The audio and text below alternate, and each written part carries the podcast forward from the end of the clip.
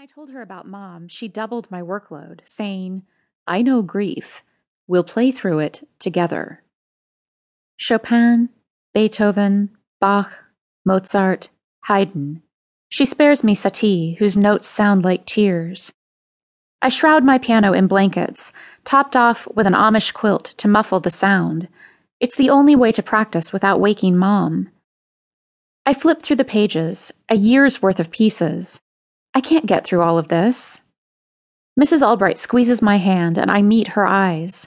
I want to be her family a grandmother, an aunt, someone bound by blood or vows.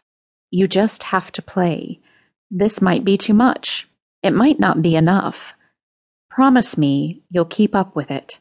Conservatory work is rigorous. For the first time since I hit puberty, I'll miss summer music camp in LA trapped at the clinic instead.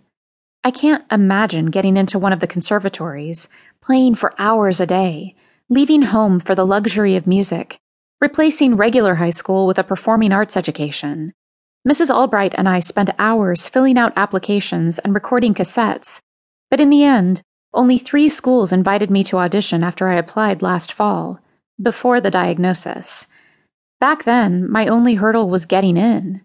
There are so many obstacles now, but that doesn't change my dream of going. I want to spend my days at the piano, hours on end, losing myself in the notes. I didn't think I could want anything so much. Until Mom. I don't know how much I'll be home, I say. We're in Mexico so much. There isn't a piano there. Honestly, with how things are with my mom, I don't know if I can even go. I haven't even told my parents. Would it be better if I have the schools send the acceptance letters here? We won't hear for a couple more months. I am filled with relief that I won't have to worry about telling mom and dad now, or Adrienne. The last thing I want is for her to intercept my mail. Yes, that would be better. Mrs. Albright gives me a tender smile. But you need to practice whenever you're able. Agreed? I promise with my whole body, eyes squeezed shut hands clutching the music, head nodding. Good, she says. Turn over the folder. Louise Albright, 555 3722, 269 Mariposa Street. In case you run out of music. I want to hug her, but something about her, maybe her perfect posture, prevents me from doing so. Play every day, she says, in the hall, Adrienne and Zack lean against the cinder block wall near the door. Tall and lanky, Zack bends his head as he listens to Adrienne. She shakes her head. He speaks.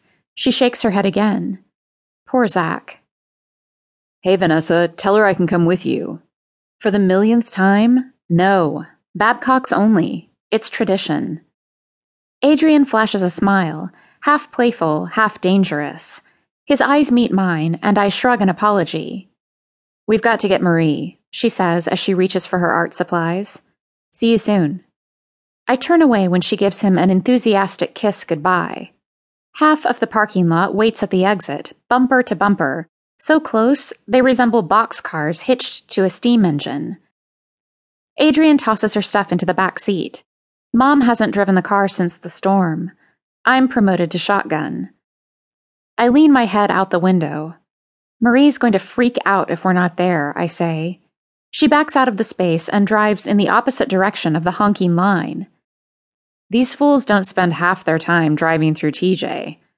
Our wheels crush a patch of marigolds as Adrienne barrels over the sidewalk, off the curb, and into the street. Seamless and daring. She raises her middle finger at the school. See you later, motherfuckers. Chaos hasn't consumed Torrey Pines Elementary. Parents sit behind steering wheels, anxious and smiling. A small gaggle of mothers wearing a uniform of pastel clam digger pants and jelly sandals huddle near the entrance. Probably moms of kindergarteners, a club to which mom once belonged. I don't remember running through the doors and into her arms.